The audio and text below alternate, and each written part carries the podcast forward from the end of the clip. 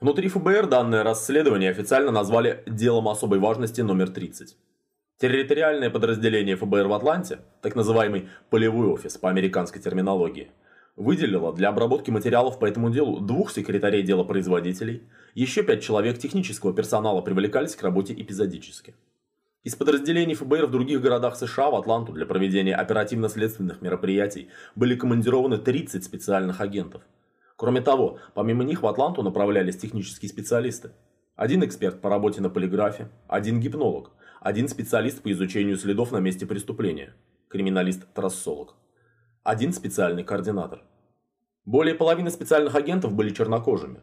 Руководство ФБР обратило особое внимание на то, чтобы никто из командированных никоим образом не был связан с Атлантой и не имел в этом городе родственников.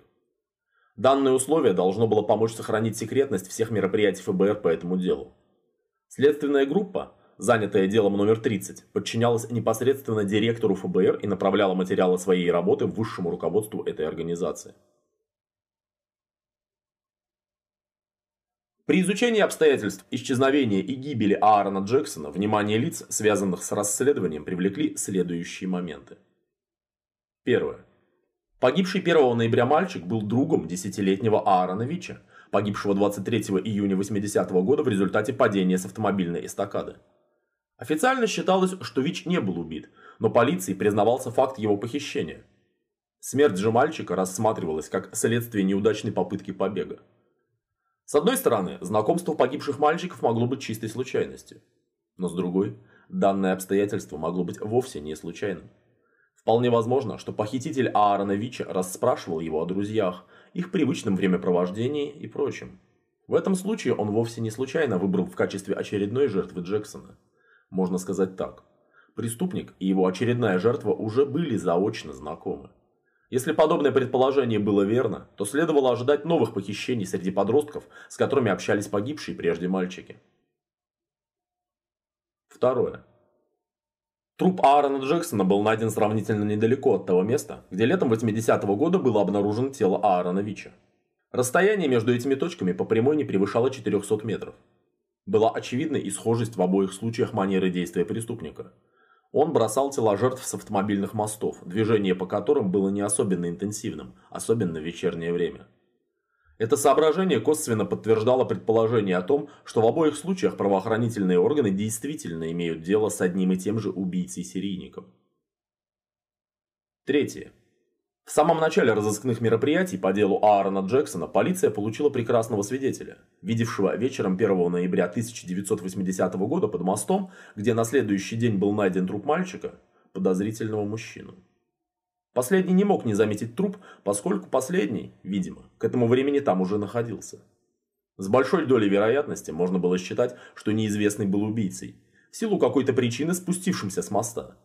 Возможно, для того, чтобы окончательно убедиться в том, что Аарон Джексон мертв.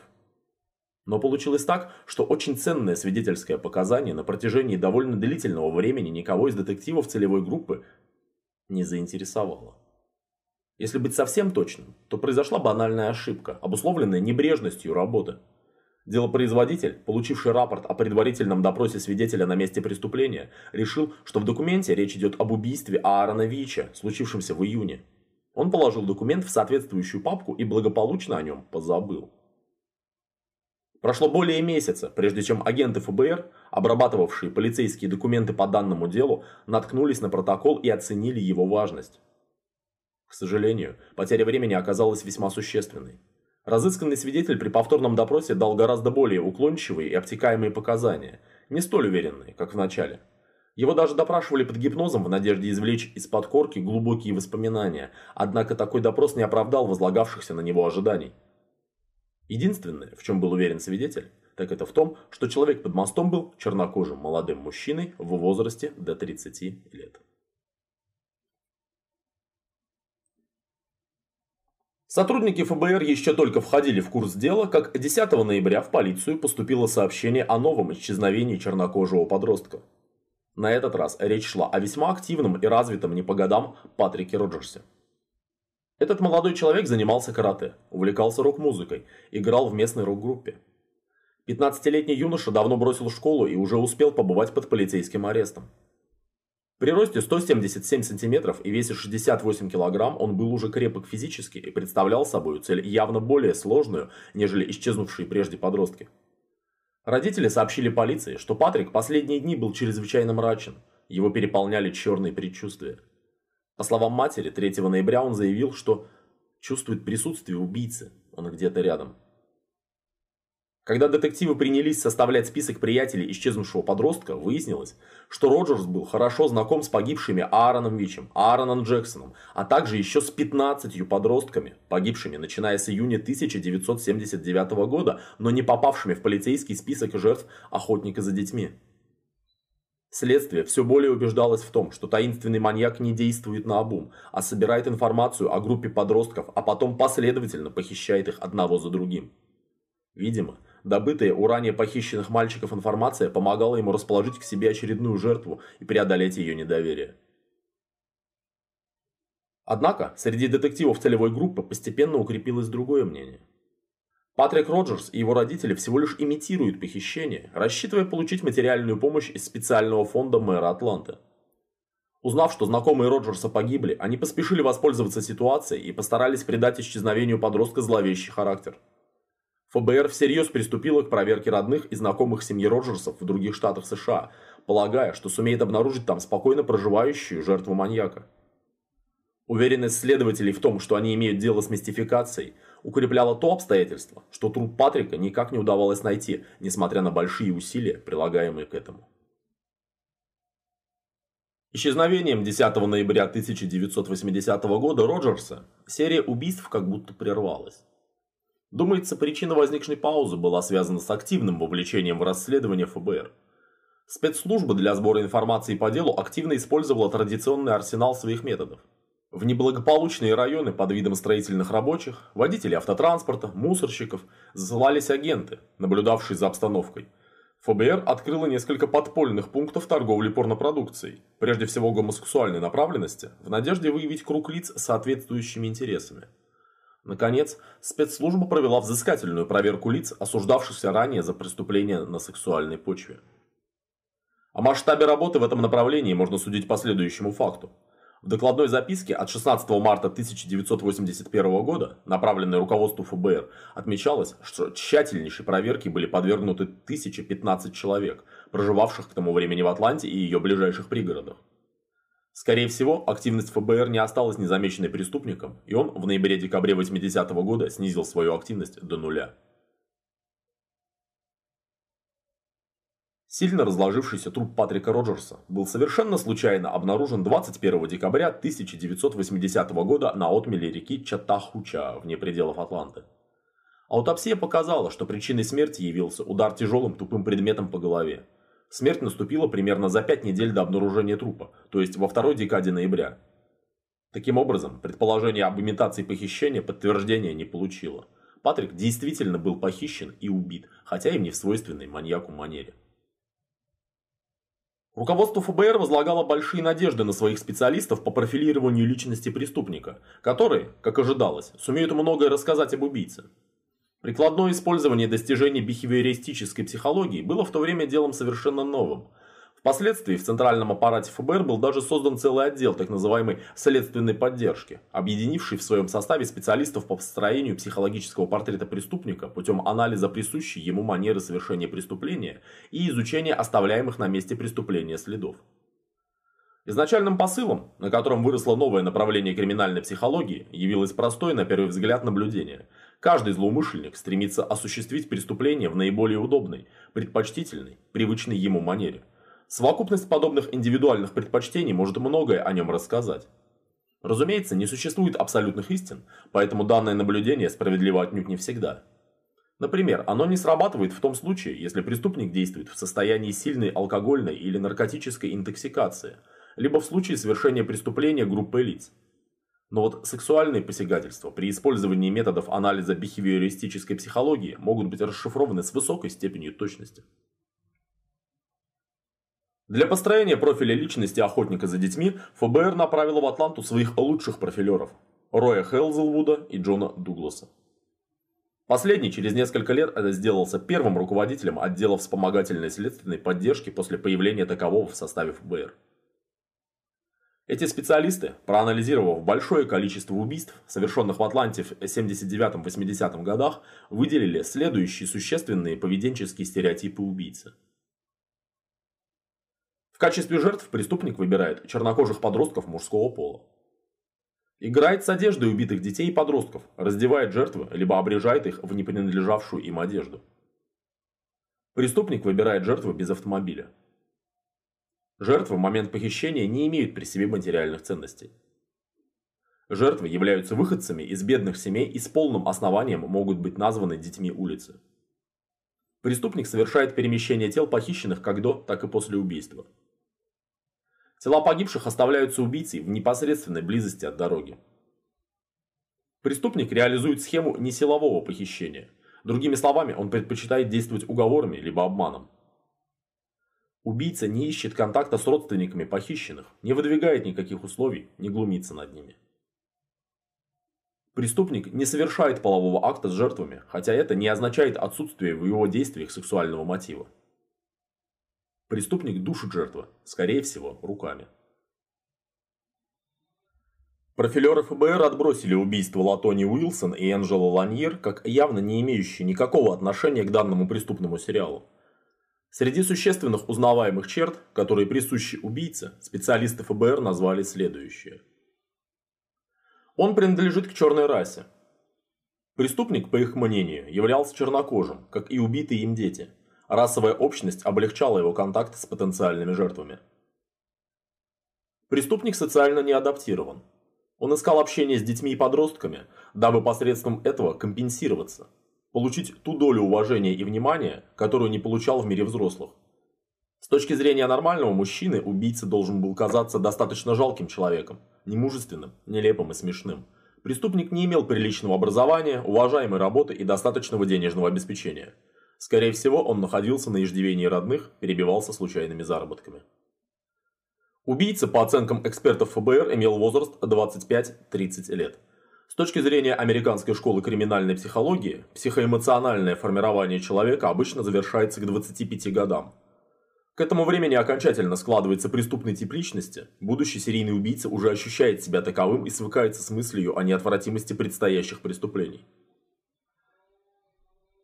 Вместе с тем эксперты полагали, что преступник, похищавший детей в Атланте, достаточно молод и инфантилен – на это указывал небольшой срок, прошедший с начала совершения им преступлений, а также та легкость, с которой он вступал в контакт с будущими жертвами.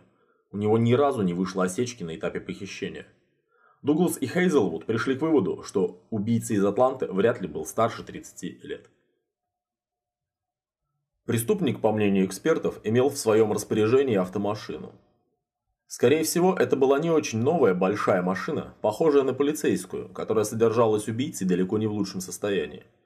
Преступник не имел достаточно денег для того, чтобы купить новую машину, а в силу присущих ему свойств личности не был расположен к тому, чтобы много времени посвящать уходу за своим автомобилем. Убийца должен был иметь выраженное пристрастие к большим машинам, чей облик выражал мощь и достоинство, то есть качества, которых ему самому так не хватало. Это также была своего рода компенсация осознаваемой им ущербности. Автомобиль имел цвет скорее черный или коричневый, нежели белый или серый. Темные тона окраски, по его мнению, символизировали крутизну владельца машины. Преступник мог иметь собаку, скорее всего, служебных или бойцовых пород. Немецкую овчарку, ротвейлера, бигля, стаффордширского терьера.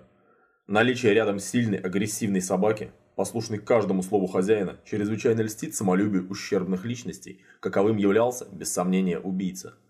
Для таких людей наличие собаки, внушающей окружающим страх или отвращение, является еще одним способом психологической компенсации. Криминальные психологи уже давно заметили, что к обладанию собаками бойцовых пород очень часто стремятся люди, жаждущие доказать окружающим собственную значимость и считающие себя недооцененными. Во всяком случае, не подлежит сомнению, что наличие в доме подобной собаки очень часто свидетельствует о психологических проблемах ее хозяина и вовсе не диктуется какой-либо насущной необходимостью. Все разговоры о собственной безопасности, которые так любят владельцы агрессивных собак, есть не более чем творимая легенда. Опыт показывает, что серьезного преступника такая собака остановить не сможет. Убийца, по мнению психологов-профилеров, не имел законченного образования, что не позволяло ему найти приличную постоянную работу. Неспособность получить образование определялась фундаментальными особенностями его личности, которую с полным основанием можно назвать разбросанной. Он и не был способен ни на чем сконцентрироваться, кроме своей пагубной страсти к убийству, занимавшей все его воображение. Это был, безусловно, человек не глупый, но ленивый, дряблый, для которого сама мысль об осмысленном напряжении сил, неважно, духовных или физических, была раздражающе противной. Убийца принадлежал к категории людей, которых можно назвать фанатиками полиции. Либо, если говорить расширенно, фанатиками униформы. Это, как правило, довольно инфантильные, несостоятельные люди, любящие обрежаться в стилизованную военно-полицейскую форму и склонные окружать себя милитаристской атрибутикой. Посредством предметов, символизирующих силу и мужество, эти люди стремятся подчеркнуть в своем облике те самые качества, недостаток которых ощущают. Психологам Хорошо известен этот феномен, весьма распространенный, кстати, и характерный для людей психологически слабых, истеричных, внутренне очень зависимых от мнения окружающих. По мнению профилеров ФБР, убийца мальчиков тяготел к военно-полицейской атрибутике. Это могло выражаться в коллекционировании разного рода полицейских эмблем, вымпелов, муляжей полицейских значков и воинских знаков отличия. Преступник мог иметь подержанную полицейскую машину.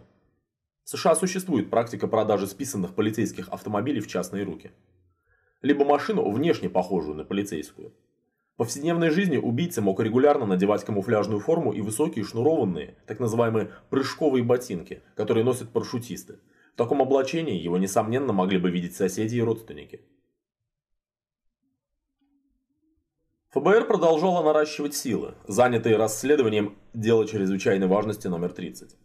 В течение ноября месяца Атлантский офис подключил к расследованию еще 10 своих оперативных сотрудников.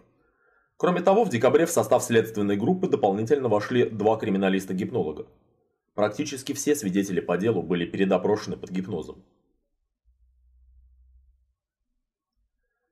Между тем, испуг охотника за мальчиками, видимо, прошел, и он снова вышел на охоту. 4 января 1981 года полиция Атланты с интервалом в несколько часов приняла два сообщения об исчезновении чернокожих подростков. Одного из них звали Луби Джиттер, другого – Джеффри Ламар Мат. Розыск обоих проводился в рамках одной полицейской операции. Во время розысков подростков, широко освещавшихся местными средствами массовой информации, имела место серия анонимных телефонных звонков в полицию, сделанная от имени убийцы. Речь говорившего выдавала человека белой расы. Кроме того, после одного из таких звонков детективам удалось отыскать свидетелей, видевших белого мужчину средних лет, звонившего из уличного телефона автомата. Аноним в своих монологах издевался над беспомощностью органов охраны правопорядка и грозил совершением новых преступлений. Однако у следствия с самого начала возникли обоснованные сомнения в том, что звонивший действительно как-то связан с убийствами в Атланте. Во-первых, он был белым мужчиной, а во-вторых, явно наслаждался своим телефонным хулиганством. Между тем, профилеры ФБР были уверены, что настоящий убийца являлся чернокожим, не имевшим потребности в афишировании своих действий. В конце концов, телефонный аноним был разоблачен. При всей своей занимательности эта история, однако, к поискам настоящего убийцы имела мало отношения. Примечательно, что телефонный хулиган не был осужден, и фамилия его так и осталась неоглашенной. В то время как полиция и ФБР вовсю разыскивали Джиттера и Мата, поступило сообщение об исчезновении еще одного молодого человека. 15-летнего чернокожего Терри Пью. Последний раз его видели в кафе на Мемориал Драйв. Терри Пью был хорошим приятелем Луби Джиттера. Проверка ближайшего окружения пропавших в январе 81 года молодых людей дала следствию немало пищи для размышления. Выяснилось, что Луби Джиттер вращался в кругу молодых педерастов, подрабатывавших как гомопроститутки. Он посещал дома педофилов, которым, видимо, оказывал услуги интимного характера. Педофилы, к которым приходил Джиттер, проверялись на возможную причастность к похищению подростков, но их полная невиновность была убедительно доказана. Тело Луби Джиттера было найдено в феврале 1981 года на территории округа Рокдейл, вне пределов Атланты, примерно в 40 километрах от места исчезновения подростка. На труп наткнулся фермер, отправившийся в лес на прогулку с собакой. Из одежды на теле погибшего остались лишь трусы, носки и футболка. Другими словами, убийца с какой-то целью раздел подростка. Следов сексуального насилия обнаружено не было. Причиной смерти явилось душение, осуществленное, скорее всего, руками. Убийца впервые переместил труп убитого им подростка на столь значительное расстояние. Это обстоятельство косвенно свидетельствовало о его стремлении повысить скрытность своих действий. Преступник совершенно справедливо предположил, что в его интересах заставить полицию думать, будто исчезнувшие в Атланте подростки просто-напросто сбежали из дома, а вовсе не были убиты. На территории этого же самого округа Рокдейл, сравнительно недалеко от места обнаружения трупа Луби Джиттера, в 1983 году также случайно был найден еще один детский труп, если точнее, скелетированные останки, почти без мягких частей тела на костях. Личность погибшего так и не была достоверно установлена, но анатомические параметры тела, а также время наступления смерти, наводили на мысль, что найденный труп принадлежал Деррану Глессу, исчезнувшему 14 сентября 1980 года.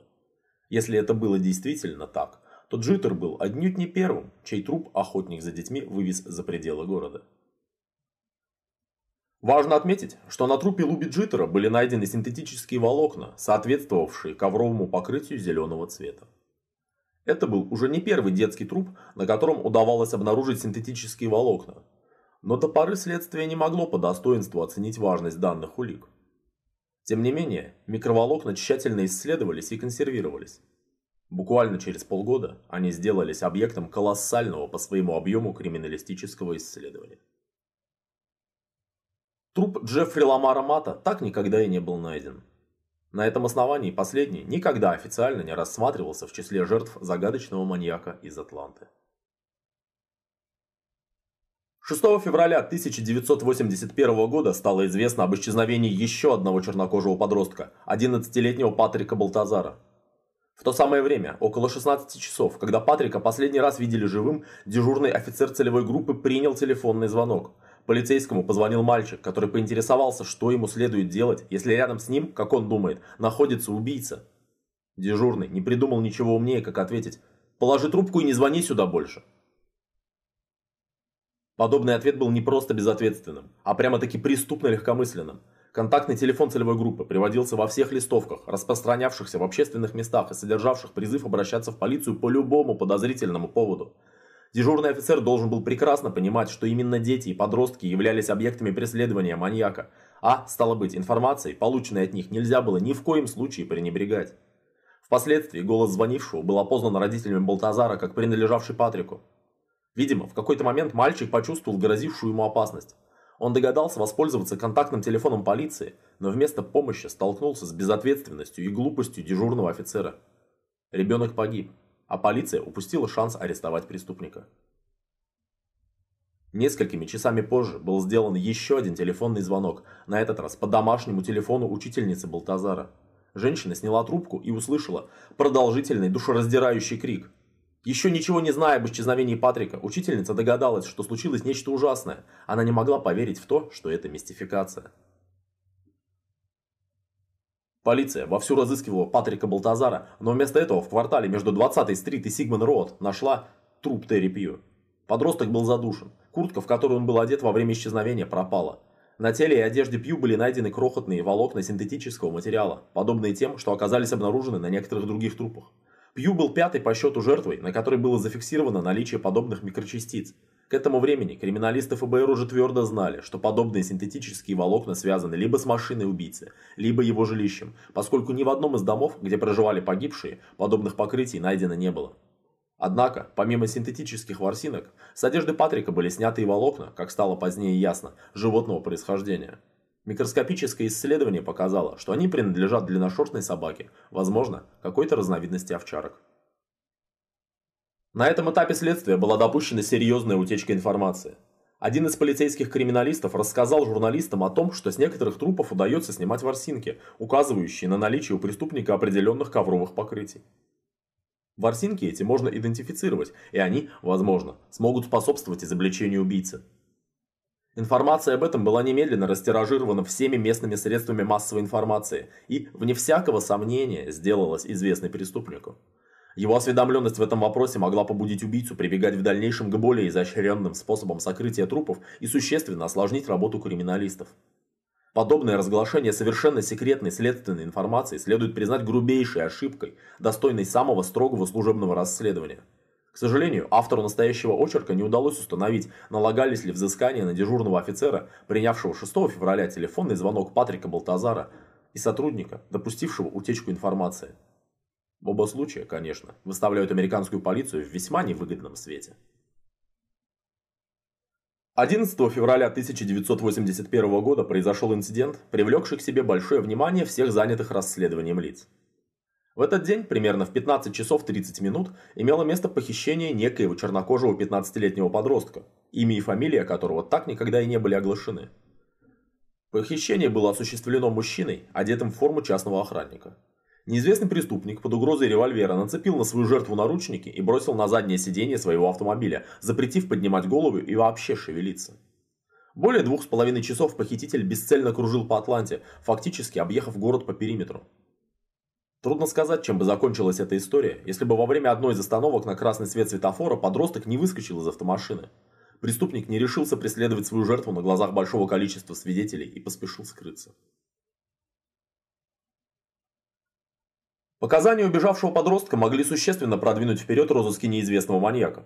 Если только похититель действительно был тем самым охотником за детьми, которого более полутора лет безуспешно искала полиция Атланты то это была бы первая неудачная для него попытка похищения, во всяком случае ставшая известной полиции.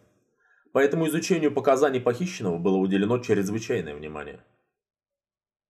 Молодого человека дважды допрашивали под гипнозом лучшие специалисты ФБР.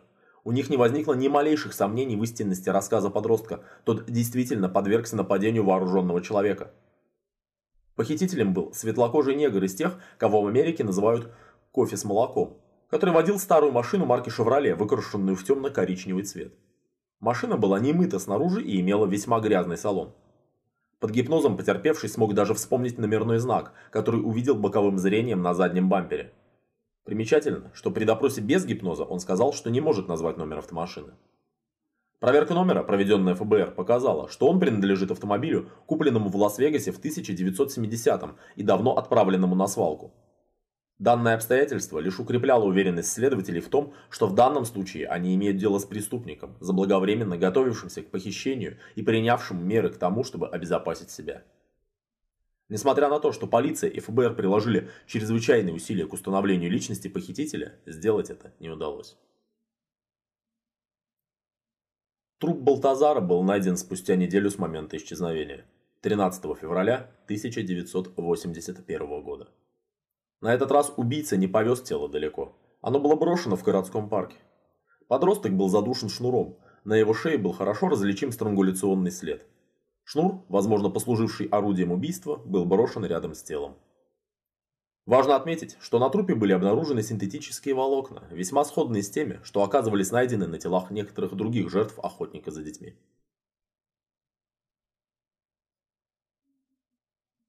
Не успел закончиться февраль, как стало известно об исчезновении еще одного чернокожего подростка по имени Кертис Уолкер. 13-летний мальчик проживал с матерью и дядей в пригороде Атланты. Он направился в центр города, чтобы посетить кинотеатр, но, по всей видимости, свое намерение выполнить так и не успел. Полиция проявила неслыханную активность в розысках. Листовки с описанием одежды исчезнувшего мальчика и его фотопортретом раздавались во всех общественных местах. Сотни полицейских, национальных гвардейцев и добровольных помощников полиции занимались прочесыванием местности как в черте города, так и в прилегающих к нему округах. Информационные выпуски местных теле- и радиоканалов начинались с репортажей о ходе розысков Кертиса. Но убийца словно издевался над полицейскими, журналистами и всеми горожанами.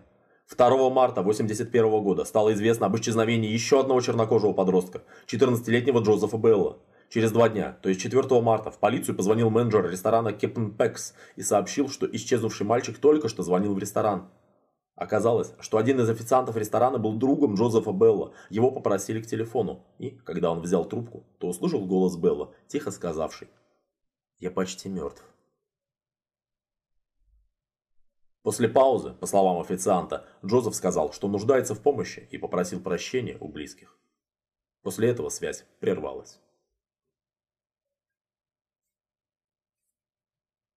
В деле об исчезновении Джозефа Белла всплыл грязный коричневый «Шевроле», похожий на тот, что фигурировал в истории с попыткой похищения чернокожего подростка 11 февраля. По словам одного из свидетелей, 2 марта 1981 года Белл сидел в салоне такой машины и разговаривал с ее водителем, который был белым мужчиной средних лет. Полиции не удалось найти ни машины, ни белого мужчины, отвечавшего описанию свидетеля.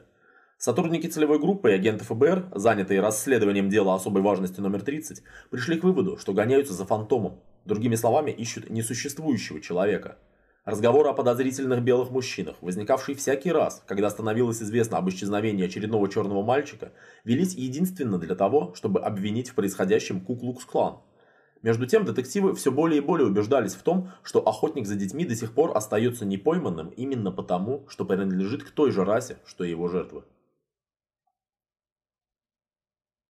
Полицейские наряды, прочесывавшие берега реки Саут-Ривер, 6 марта 1981 года обнаружили на отмеле ниже одного из мостов труп Кертиса Уолкера. Подросток был задушен шнуром, который убийца не потрудился снять с шеи. Исследование предметов окружающей обстановки позволило полицейским и криминалистам ФБР сделать два важных открытия. Во-первых, стало ясно, что убийца не подходил к отмеле с берега, то есть труп был принесен на это место течением. А во-вторых, Неподалеку были найдены сильно разложившиеся останки, принадлежавшие другому человеку. По деталям истлевшей одежды, а также исходя из антропометрических данных, судебные медики установили, чей именно труп был найден. Оказалось, что тело принадлежало Джеффри Ламару Мезису, исчезнувшему, напомним, 11 марта 80 -го года. Таким образом удалось установить судьбу одного из многих бесследно пропавших подростков. На следующий день, 7 марта, матери Джозефа Белла позвонила некая женщина, которая сообщила ей о том, будто только что разговаривала по телефону с ее сыном. Он якобы позвонил по ее домашнему телефону, представился, попросил связаться с матерью и сообщить об этом звонке. Затем неизвестная женщина попросила пригласить к телефону брата и сестру Джозефа и некоторое время разговаривала с ними. После этого, так и не представившись, звонившая положила трубку. Телефон в квартире Белла был немедленно поставлен на прослушивание, но более звонков не последовало. События февраля-марта 1981 года заставили во многом по-новому взглянуть на действия неизвестного преступника. В них явно прослеживались тенденции, не характерные для предыдущих убийств, а именно душение жертв шнуром или веревкой, перемещение тел убитых подростков на значительное расстояние от места похищения – Тела Лоби Джиттера и Терри Пью были отвезены убийцей на несколько десятков километров от района исчезновения. Для того, чтобы бросить труп Кертиса Уолкера в Саут-Ривер, убийце также пришлось проделать довольно длинный путь и приехать на окраину Атланты. Появление в поведении преступника элементов игры с окружением жертвы. Телефонные звонки учительницы Балтазара, другу и матери Джозефа Белла, совершались явно с ведома преступника и не преследовали никакой рациональной цели – Убийца, видимо, получал удовольствие, заставляя страдать не только саму жертву, но и близких тому людей. Подобное изменение поведенческого стереотипа могло свидетельствовать как об укреплении уверенности убийцы в собственных силах, так и о том, что на место прежнего охотника за мальчиками заступил другой маньяк. Причем второе предположение представляется даже более убедительным, нежели первое. В самом деле, к февралю 1981 года на счету неизвестного убийцы по самым скромным подсчетам было уже около 15 жертв. Если его поведение на самом деле изменилось только потому, что преступник стал чувствовать себя увереннее, то оставалось совершенно непонятным, почему такая уверенность возникла именно теперь. Криминалистический опыт показывает, что сколь-нибудь заметные изменения сигнатуры убийцы – то есть набора наиболее предпочтительных для преступника способов совершения преступления, приводящего к оставлению им индивидуальных характеристических следов на трупе и предметах окружающей обстановки, возможны только в начале преступного пути. В ходе первых двух-пяти преступных эпизодов убийца может экспериментировать с оружием, способом нападения, сознательно варьировать место и время посягательства. Но после того, как он находит оптимальные, на его взгляд, комбинации всех необходимых условий, он остается им верен в дальнейшем. Сами серийные преступники признают, что они скорее откажутся от нападения, нежели решатся на ходу изменять отработанную методику, доказавшую свою эффективность на практике. Можно сказать, что все серийные убийцы, даже неорганизованные, являются большими формалистами. В этой связи произвольное изменение манеры действий убийцы, наблюдавшееся в последних эпизодах, невольно наталкивало на мысль о появлении имитатора. Между тем, при изучении ближайшего окружения Джозефа Белла, внимание сотрудников целевой группы привлекли довольно подозрительные совпадения. Выяснилось, что мать исчезнувшего подростка была близкой подругой старшей сестры Альфреда Эванса, исчезнувшего в июле 79 года и официально считавшегося жертвой номер два охотника за детьми. Более того, муж этой самой старшей сестры в июле 80 -го года был найден убитым. Правда, его смерть официально не связывалась с убийствами подростков. Тем не менее, невозможно было не признать тот факт, что Беллы довольно хорошо знали Эвансов, как и наоборот. Таким образом, следователи в которые уже раз обратили внимание на то, что неизвестный убийца словно ходит по кругу, выбирая жертвы среди друзей и знакомых убитых прежде подростков. Другими словами, преступник не хватал на улице случайных подростков, а, руководствуясь некой собственной логикой, охотился за вполне определенными мальчиками. Помимо этого, без внимания следователей не остался и тот факт, что лето 80-го года Джозеф Белл провел в молодежном лагере, в котором подружился с некой чернокожей девушкой Синтией Монтгомери. В сентябре 80-го года Синтия была похищена и убита. В ходе расследования ее убийства, так никогда и не раскрытого, полиция установила, что девушка была хорошо знакома с более чем 15 подростками из числа тех 90, что исчезли начиная с лета 79 -го года. Монгомери официально не включалась в список жертв охотника за детьми, однако ее осведомленность об обстоятельствах жизни большого количества загадочно погибших или пропавших молодых людей заставляла рассматривать случившееся с нею как нечто большее, чем простую случайность. По здравому рассуждению, конечно, обстоятельства гибели Синтии Монгомери следовало бы заново исследовать в рамках главного расследования номер 30. Но руководство правоохранительных органов встало буквально на дыбы, когда вопрос об этом был поставлен – из соображений политической целесообразности высшие чиновники ни за что не хотели увеличивать список расследуемых убийств. Полицейские и сотрудники ФБР еще вовсю занимались розыском Джозефа Белла и опрашивали его знакомых, как 14 марта 1981 года стало известно об исчезновении Тимоти Хилла, еще одного чернокожего подростка. Особой мрачность случившемуся придавало то обстоятельство, что Тимоти был другом Джозефа Белла, и полиция даже опрашивала первого в надежде отыскать зацепку, способную помочь в розысках последнего. И Тимоти Хилл, и Джозеф Белл были вовсе не идеального поведения. Удалось установить, что оба подрабатывали как гомопроститутки, добровольно являясь для этого на Грей-стрит, в дом хорошо известного правоохранительным органам 63-летнего педераста и педофила. Последний раз Хилл посетил этого человека 12 марта 1981 года, то есть буквально накануне исчезновения. Родственники Белла и Хилла с негодованием отвергали сообщения о гомосексуальности исчезнувших подростков, однако никаких сомнений в точности полученной информации у полиции не было. Следователи располагали официальными показаниями по меньшей мере двух педерастов, осуществлявших половые акты с Тимоти и Джозефом.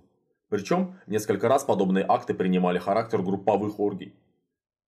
Примечательно, что взрослые гомосексуалисты были белыми. Несмотря на самую тщательную проверку, обнаружить их причастность к исчезновению чернокожих подростков не удалось. Исчезнувший подросток был знаком со многими другими жертвами охотника за детьми, в частности, с Альфредом Эвансом, Патриком Балтазаром, Джеффри Мезисом, Энтони Картером. Можно сказать, что это были члены одной педерастической тусовки. Означало ли их гибель то, что неизвестный убийца методично уничтожает хорошо знакомых ему людей, у которых пользуется полным доверием? Круг общения погибших был хорошо изучен и тщательно проверен.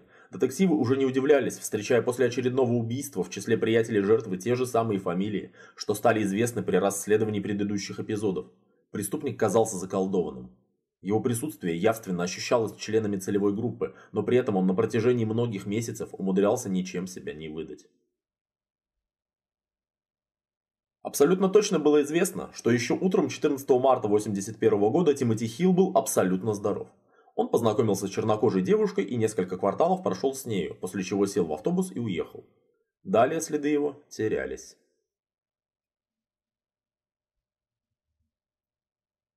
Таким образом, к концу второй декады марта правоохранительные органы имели уже двух бесследно исчезнувших друзей, но мартиролог все продолжал удаляняться. 20 марта поступило сообщение об исчезновении еще одного чернокожего молодого человека, 21-летнего Эдди Данкона. Пропавший имел задержку в развитии, был нетрудоспособен. Уже при первых опросах родных Эдди полиция обратила внимание на то, что исчезнувший молодой человек хорошо знал Патрика Роджерса, похищенного 10 ноября 80 -го года. Исчезновение Эдди Данкона совпало с весьма драматичным событием, давшим толчок к развитию большого скандала в среде Исчезновение Эдди Данкона совпало с весьма драматичным событием, давшим толчок к развитию большого скандала в СМИ. Начиная с февраля месяца лидеры негритянской общины города, священники, члены комитета СТОП обсуждали идею введения общественных патрулей, призванных контролировать обстановку на улицах города в вечерние и ночные часы. Напомним, что с Хэллоуина 80-го года для несовершеннолетних жителей города действовал запрет появляться на улицах города без сопровождения взрослых после 18 часов, но к весне 81-го для всех уже стала очевидна недостаточность этой меры. Идея общественного ночного патруля, получившего условное название Bad Patrol, то есть патруль летучая мышь, стала очень популярной в негритянских районах Атланты, хотя официальные власти отнеслись к ней весьма прохладно. Юридическая основа подобного патрулирования, полномочия добровольных патрульных и тому подобные нюансы были весьма неопределенны и таили в себе потенциальную угрозу для окружающих, поэтому скепсис властных структур был вполне понятен и оправдан. Мэр Атланты заявил, что не допустит появления на улицах города независимой силы, однако это не остановило инициаторов создания Bad Patrol. Первое дежурство общественного патруля было запланировано как раз в ночь с 20 на 21 марта. Патрульные, вооруженные огнестрельным и холодным оружием, курсировали в районе Тэтчвуд, расположенном неподалеку от технического колледжа Атланты. В начале 80-х годов 20-го столетия эти кварталы были застроены убогим социальным жильем и являлись весьма криминогенным районом. Не менее пяти жертв охотника за детьми были похищены именно здесь. Тэтчвуд являлся тем местом, к которому, по мнению Чета Детлингера, преступник был особенно привязан. В этом смысле выбор района патрулирования представлялся весьма оправданным. Начальник полиции Атланты Джордж Наппер, выполняя распоряжение мэра, поставил перед своими подчиненными задачу сорвать общественное патрулирование, и потому полицейские всю ночь разъезжали по Тэтчвуду и останавливали прохожих.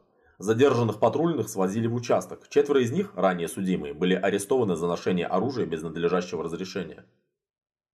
Действия полиции вызвали взрыв негодования чернокожих жителей Атланты. На следующий день состоялся многочисленный негритянский митинг, прошедший под лозунгом «Полиция и Куклукс-клан заодно». Масло в огонь подлило известие об исчезновении Данкона, произошедшее как раз там и тогда, где и когда полицейские гонялись за общественными патрулями. Данкон проживал в Тэчвуде и исчез поздним вечером 20 марта.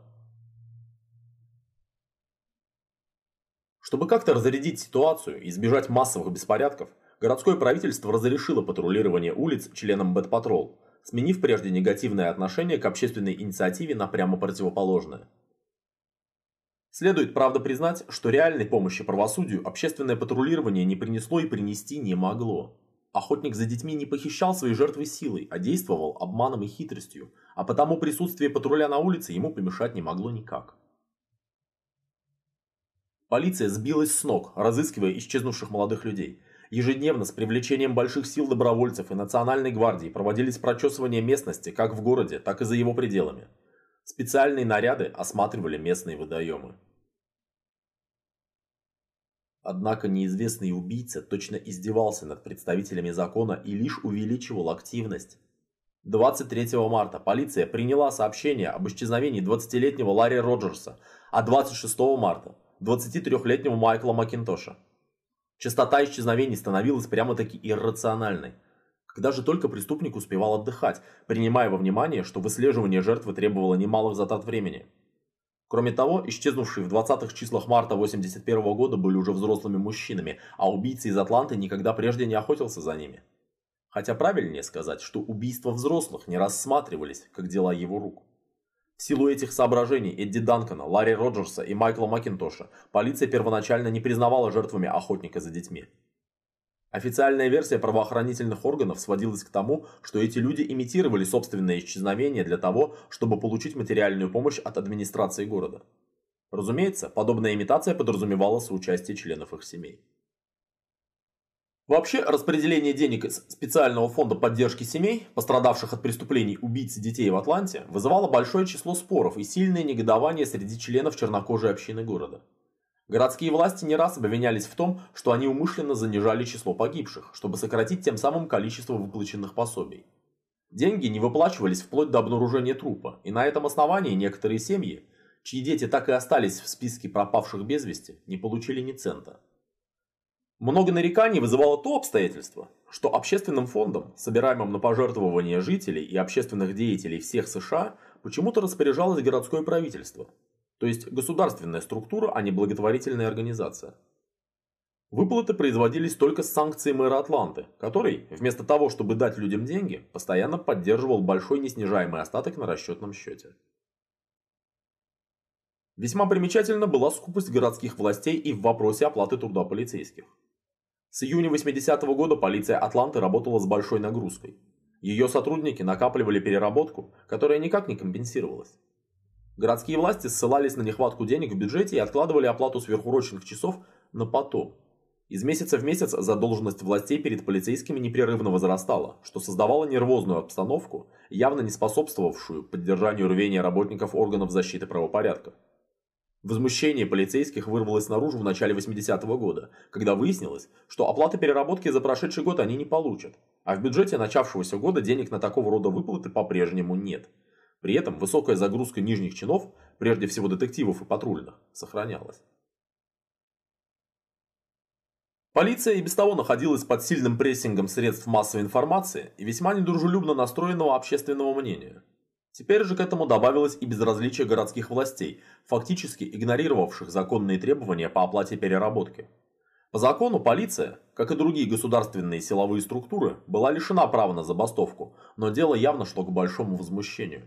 Мэр Атланты категорически отказывался платить полицейским, ссылаясь на отсутствие соответствующей статьи расходов в городском бюджете. Для разрешения конфликтной ситуации потребовалось вмешательство нового президента США, Рональда Рейгана, направившего в марте 1981 года из федерального бюджета полтора миллиона долларов для ликвидации задолженности перед чинами полиции. По 150 тысяч долларов за каждый из 10 месяцев задержки. Кстати сказать, большой взнос, 2 миллиона долларов, из государственного бюджета получил и Общественный фонд помощи семьям жертв охотника за детьми.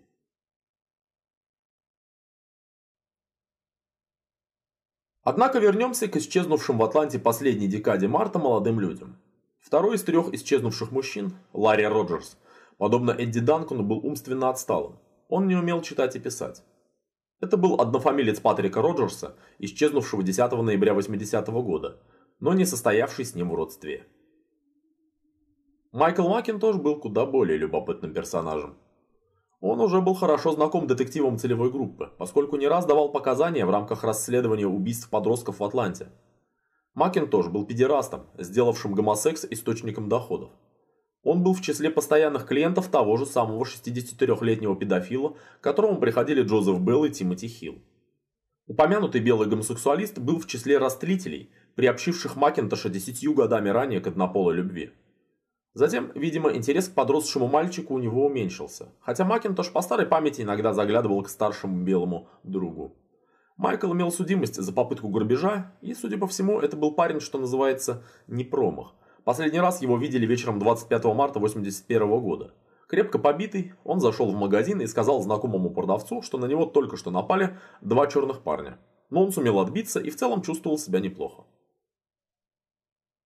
Майкл жил буквально в 30 метрах от рыбного ресторана Кэппен Пекс, того самого, где частенько бывал Джозеф Белл и куда тот позвонил после своего похищения. Возможно, это было простое совпадение, ровным счетом ничего не означавшее. Но нельзя было не признать, что в событиях февраля-марта 81 года таких совпадений стало слишком много. Между тем, усилия полиции по розыску трупов стали приносить свои плоды. Первым удалось обнаружить труп Тимоти Хилла, прибитый к заросшему кустарникам берегу реки Чаттахуа. Произошло это 30 марта 81 года. Подросток погиб, будучи задушен. Выраженного странгуляционного следа на шее не было, что указывало на душение руками. Отсутствие воды в легких свидетельствовало о том, что смерть наступила до того, как тело было опущено в воду. Полицейское руководство решило сконцентрировать усилия на тщательном исследовании местных водоемов. Существовала высокая вероятность того, что убийца, узнав об обнаружении на трупах синтетических волокон, примется теперь сбрасывать трупы в воду, рассчитывая тем самым уничтожить все следы. Догадка оказалась верна. 8 апреля в той же самой Чаттахуче был выловлен труп Эдди Данкона, а 19 апреля в Саут-Ривер был найден сильно разложившийся труп Джозефа Белла. Все трупы оказывались в местах, расположенных по течению ниже Атланты. Это с большой долей вероятности означало, что убийца сбрасывал тела, находясь в пределах городской черты. Несмотря на то, что труп Джозефа Белла пробыл в воде больше остальных, его одежда сохранила несколько волокон синтетической обивки. Расчет убийцы на то, что вода смоет все следы, не оправдался. Начиная с марта 1981 года, события в Атланте сделались объектом повышенного внимания не только местных средств массовой информации, но и общегосударственных. Похороны Джеффри Мэдиса, считавшимся пропавшим без вести почти год, получили широкое освещение в крупнейших новостных программах американского телевидения. Теперь даже в самых удаленных от Джорджии штатах люди знали о происходившем в Атланте.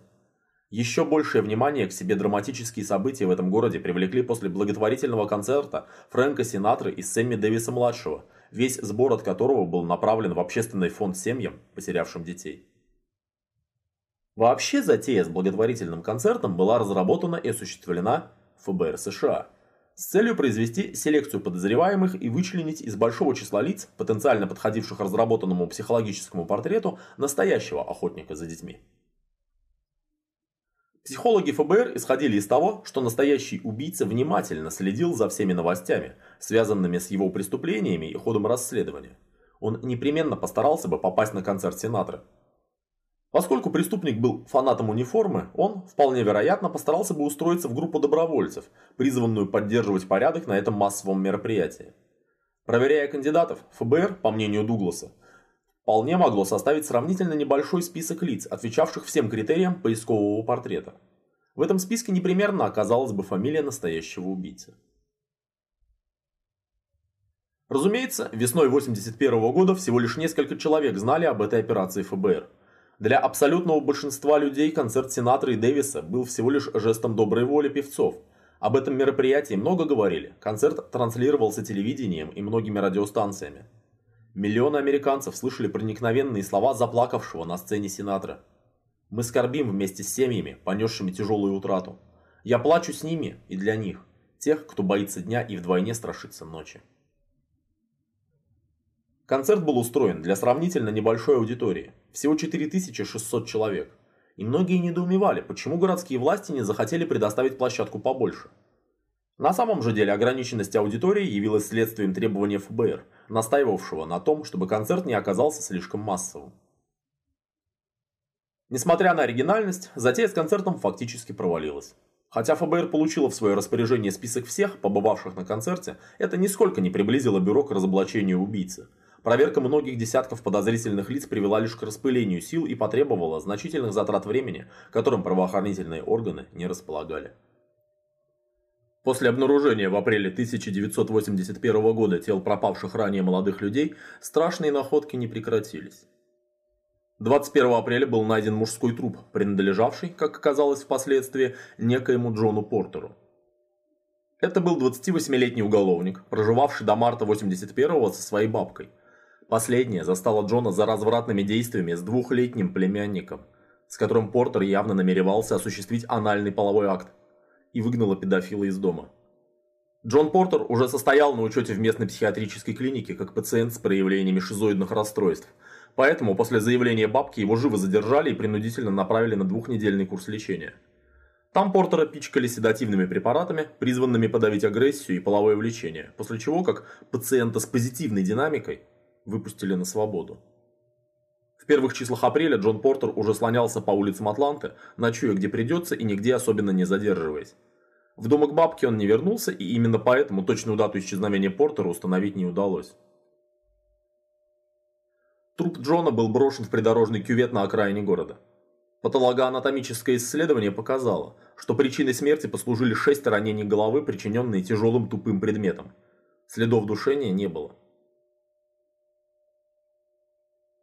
Ввиду того, что убитый являлся уже взрослым мужчиной и погиб от ударов по голове, его поначалу не включили в список жертв охотника за детьми. Однако, в первых числах мая 1981 года полицейские криминалисты сообщили об обнаружении на трупе Джона Портера синтетических волокон, напоминавших своим видом и структурой волокна, найденные ранее на телах некоторых жертв охотника за детьми. Для более тщательного исследования находка была передана криминалистам ФБР, которые подтвердили справедливость предположения – Таким образом, список жертв загадочного маньяка неожиданно пополнился еще одним человеком. Вечером 22 апреля 1981 года в полицию поступило сообщение об исчезновении еще одного чернокожего мужчины, 21-летнего Джима Рэя Пейна. Его отсутствие сразу возбудило подозрения близких, матери и сестры, поскольку о ближайших планах Пейна они были осведомлены довольно хорошо. Джимми собирался посетить нумизматический магазин и продать его хозяину коллекцию довольно ценных монет. Договоренность об этом была достигнута ранее. Однако хозяин магазина утверждал, что 22 апреля Рэй у него так и не появился. Между тем, сожительница Джимми уверяла, что тот провел с нею ночь с 21 на 22 апреля. Утром проводил ее до автобуса, после чего отправился в магазин. Все это выглядело очень странно и внушало опасения за судьбу Пейна. По рассказам хорошо знавших Джимми людей, он был человеком энергичным, деятельным, не лишенным чувства юмора. Успевший отбыть тюремный срок за кражу, Пейн был твердо намерен не возвращаться более в тюрьму и потому сторонился всего, что шло вразрез с законом. При всем том у него наблюдались выраженные перепады настроения и самочувствия. Веселый и жизнерадостный мужчина неожиданно впадал в депрессию, начинал жаловаться на отвратительное самочувствие, не имея при этом с медицинской точки зрения ни малейших патологий. Пейн совершал прежде попытку самоубийства и поэтому находился под патронажем местной психиатрической лечебницы. Труп Джимми Рэя Пейна был обнаружен 29 апреля 1981 года плывущим вниз по течению реки Чаттахучи. Причину смерти, произошедшей примерно недели ранее, патологоанатом определить затруднился. В легких погибшего была найдена речная вода, что свидетельствовало о том, что он попал в Чаттахучи, будучи живым. При этом на голове были обнаружены поранения, причиненные тяжелым тупым предметом. Их появление могло быть объяснено как естественными причинами – удара камня на дне реки, так и умышленным травмированием, например, молотком. Преступник мог оглушить Пейна перед тем, как бросить его еще живым в воду. Однако, с такой же вероятностью и сам Джимми мог покончить с собой, бросившись в реку с моста. Пейн был полностью одет, причем вся одежда принадлежала ему. Так что с этой стороны никакой подсказки следствию не существовало. К концу апреля 1981 года для детективов целевой группы, полиции и сотрудников ФБР, занятых особо важным расследованием номер 30, стало очевидным, что неизвестный преступник все более привязывается к местным рекам – Саут-Ривер и Чаттахучи, куда сбрасывал тела убитых им на протяжении последних месяцев людей. Тела относились течением довольно далеко от Атланты, а это обстоятельство указывало на то, что преступник их помещал в середину течения, то есть сбрасывал с моста, а не отталкивал от берега. Мостов Атланти и ее окрестностей было не очень много, и потому вполне разумным представлялось взять их под круглосуточный полицейский контроль. С первых чисел мая 1981 года скрытое полицейское наблюдение было установлено за всеми мостами. Посты наблюдения располагались на въездах с обоих сторон каждого моста. Их состав ни на минуту не мог покидать свои места. Для возможного преследования выделялась полицейская машина, располагавшаяся в засаде. Кроме того, для оперативной связи с ФБР, которая могла безотлагательно понадобиться при проверке жителей других штатов, в районе каждого моста постоянно дежурила машина этого ведомства без опознавательных знаков. Для несения дежурств по наблюдению за мостами ввиду высокой загрузки штатных работников полиции широко привлекались слушатели местной полицейской академии. Сначала наблюдение было установлено на одну неделю, затем продлено еще на неделю. Между тем, 11 мая 1981 года стало известно об исчезновении 17-летнего Уильяма Баррета, чернокожего молодого человека, отправившегося в банк, чтобы оплатить счет за ремонт водостока. Он уже имел судимость за хищение в магазине, но, по словам его матери, Уильям имел твердое намерение покончить с преступными заработками и впредь никогда не нарушать закон.